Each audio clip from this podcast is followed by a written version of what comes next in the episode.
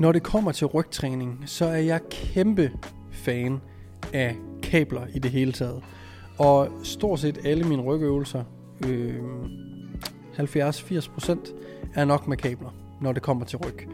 Øh, alle pull-down varianter er selvfølgelig med kabler, og også de fleste row øh, varianter.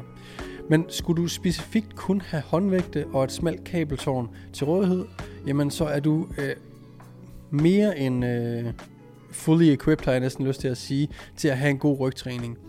Øh, håndvægtene kan vi jo selvfølgelig lave en masse rows med, stort set ud eller udelukkende rows, medmindre vi hænger med fødderne i vejret og med hovedet nedad, så, øh, så forestil jer lige det.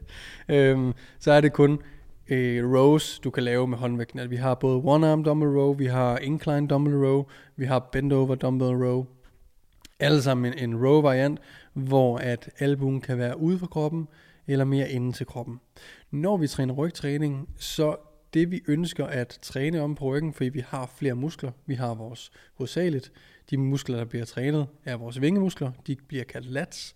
Så har vi vores øvre ryg, som består af vores trapezius, vores traps, som er delt ind i tre. Vi har en lower, en mid og en upper trap.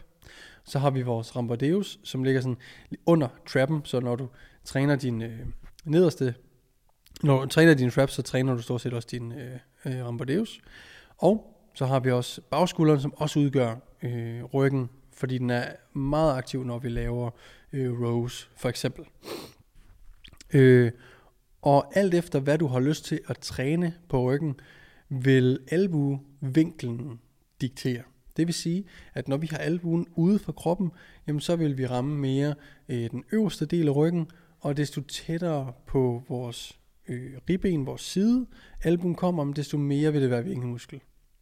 Øh, for at dele det, det er sådan helt basalt. For at dele det en lille smule mere op, op når albuen, hånden er helt proneret, det vil sige, at håndfladen vender ned mod loftet, eller væk fra dig, hvis det er en pulldown, øh, og albuen er højt oppe, så træner vi meget vores øh, trap 1 og 2. Det vil sige den ø- de øverste øh, to afdelinger af vores traps. Når vi tager albuen lidt ind og er cirka 45 grader fra kroppen, så bliver det meget bagskulderen, der er dominant. Øhm, og når vi har albuen helt ind til kroppen, undskyld, så er det latsene, der er meget dominante. Det betyder ikke, at når vi har albuen ind til siden, og vi er meget latsdominante, at vi ikke træner vores øvre ryg, vores traps osv. Det kan vi sagtens.